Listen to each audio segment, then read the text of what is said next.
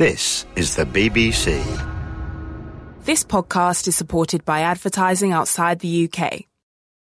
This is a BBC Radio 4 archive edition of Alistair Cooke's Letter from America. Good morning. I'm not particularly devoted to travel advertisements. I discovered very early in my roving years that the beauty spot the travel ads hope to ensnare you to was very different from the beguiling picture they painted of it. The charming but modest hotel in the romantic country painted by Manet or Monet was usually on a street where buses clattered and motorbikes ripped through at two-minute intervals through the night. The nearby ocean, only minutes away, would have tested the best form of a long-distance Olympic runner, and so on. But I saw an ad the other day that tugged at me. Come with us, it said, down memory lane. It was designed for old folks. It offered to accommodate a party of 12 or 20 and let them together decide on foreign spots they'd loved in their youth. The company then arranged the deal.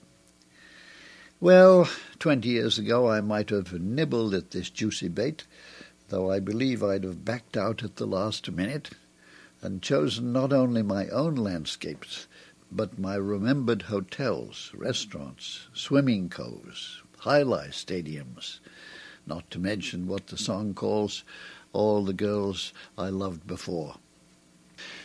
Well, now, before this thing gets out of hand, I'd better get down to the matter in hand. Come with me down memory lane. You are, or imagine yourself to be, in the passenger seat of a 1933 Model A Ford. In the driver's seat would be me, the lucky recipient of a lavish American university fellowship, which required you in the long summer vacation to drive around as many of the 48, as they then were, 48 states as possible. The memory you're about to share puts us deep in the heart of Texas and about 30 miles to the north of the small town of Dallas, a place I was already fond of because it was the theme of a 12-bar blues sung by Fats Waller. I got the Dallas blues, he sang, the Main Street heart disease, that Texas town that never seen ice or snow.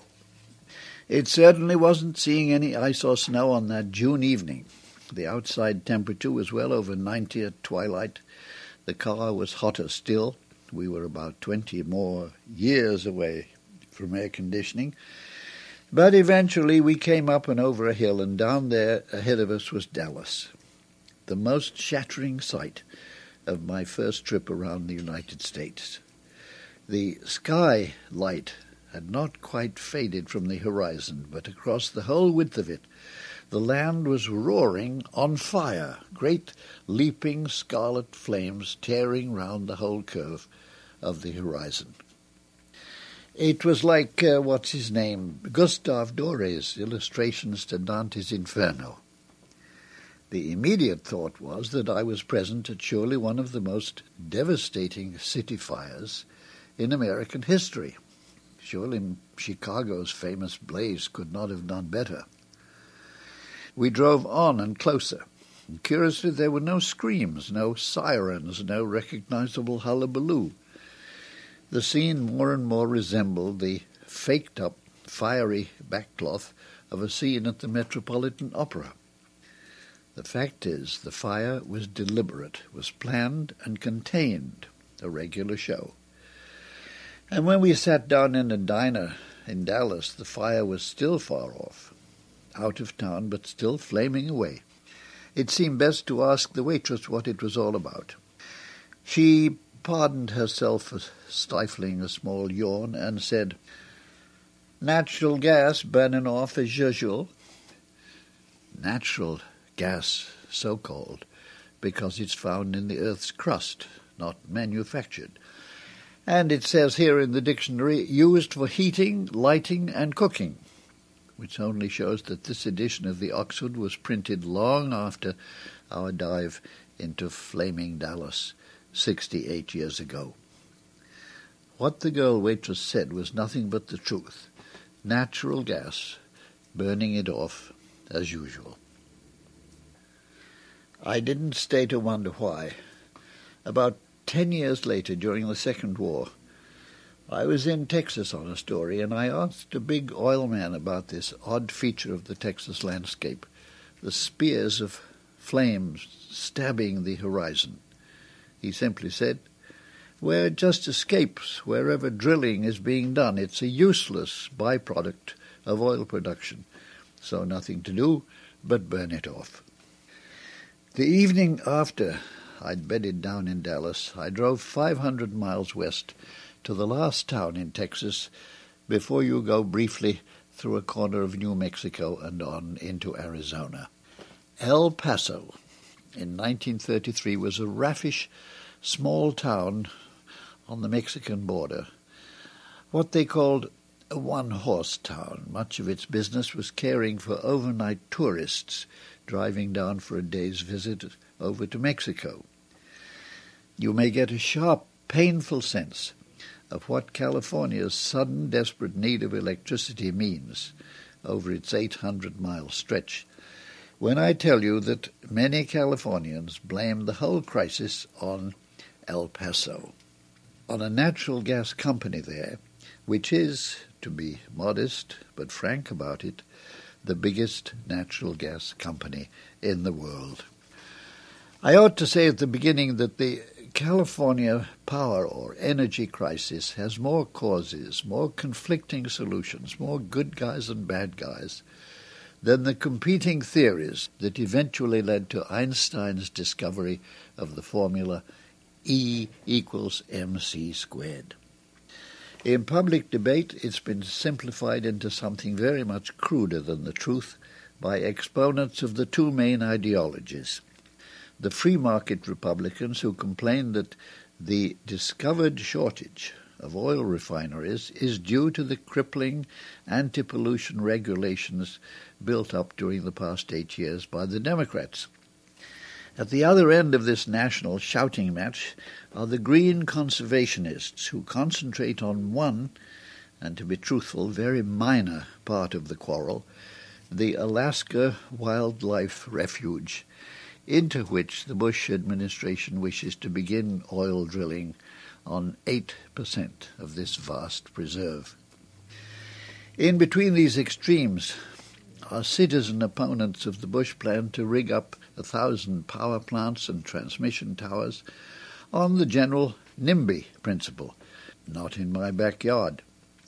Opposed to them also are the Democrats who think the federal government should move in and re-regulate an industry that was clumsily deregulated.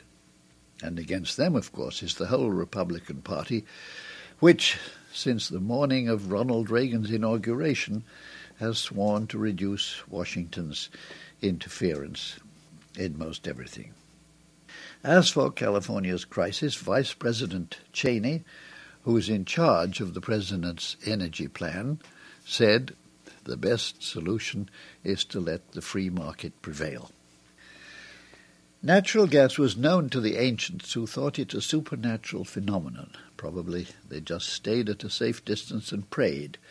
It was taken to be a warning symbol of the displeasure of one or another god.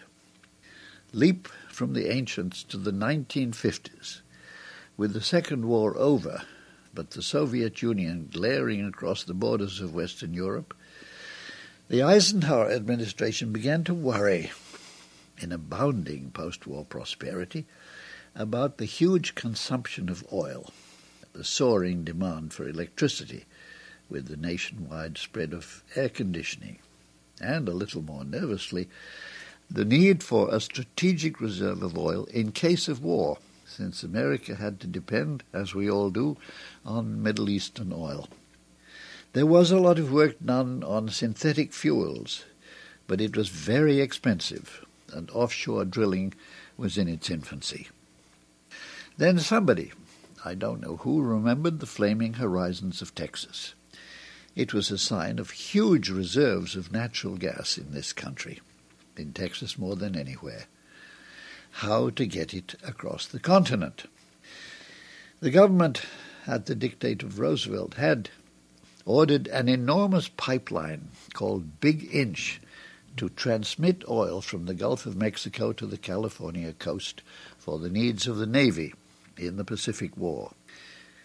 Well, Big Inch was eventually sold to a Texas transmission company, and the longest part of it converted to a natural gas pipeline reaching to Los Angeles from, you guessed, the little town of El Paso, Texas, 700 miles to the east. That pipeline was owned by El Paso Natural Gas Company. El Paso signed a long-term contract with a Pacific Gas and Electric Company, and El Paso prospered exceedingly. Came the boom of the mid-90s, the deregulation of oil, and the fears of the Pacific Electric folks that the price of natural gas would sink beyond trace. So one day, the Pacific Company dumped the El Paso contract. Since two-thirds of all El Paso's natural gas flowed to make electricity for California, El Paso went overnight from riches to rags, losing close to 200 millions a year on the California feed alone, and began to look into bankruptcy proceedings. California reveled in cheap petrol. But El Paso saved itself by expanding into states north, Midwest, east, with everything from gas drilling to electric generation plants. In two or three years, in the late 90s, it had 60,000 miles of pipe from Arizona to the coast of New England. It didn't need California anymore.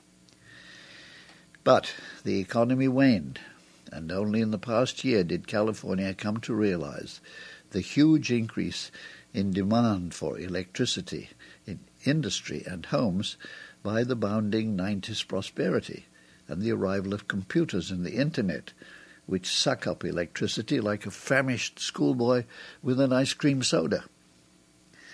California wanted El Paso's natural gas again, urgently. El Paso responded by quadrupling the price. It was as if, one California legislator said, they'd shut off most of their pipeline to us. So now, El Paso says California never gave a second thought to the idea of our bankruptcy. And California says El Paso is an outrageous price gouger. The whole hassle is up before a state commission of inquiry. That's only one story, but it points like no other to the root cause of the California energy crisis, characteristic not only of California, but of the country at large. The tendency in good times to convert luxuries into necessities, to loot a cornucopia of CDs, VCRs, extra air conditioners, to build a second house, tear down a fine old house and build a 30-room monster – to make better, bigger, gas-guzzling cars. Everybody trying out the feel of being one of the new rich, buying more than ever, on credit if you have no cash. This has happened about every 20 years since the 1890s. The 1990s were the biggest splurge, the longest day of sunshine, for the pleasure of which as my old Scottish caddie said, setting out on a beautiful day at St Andrews, Aye, but we'll soon be paying a price for it.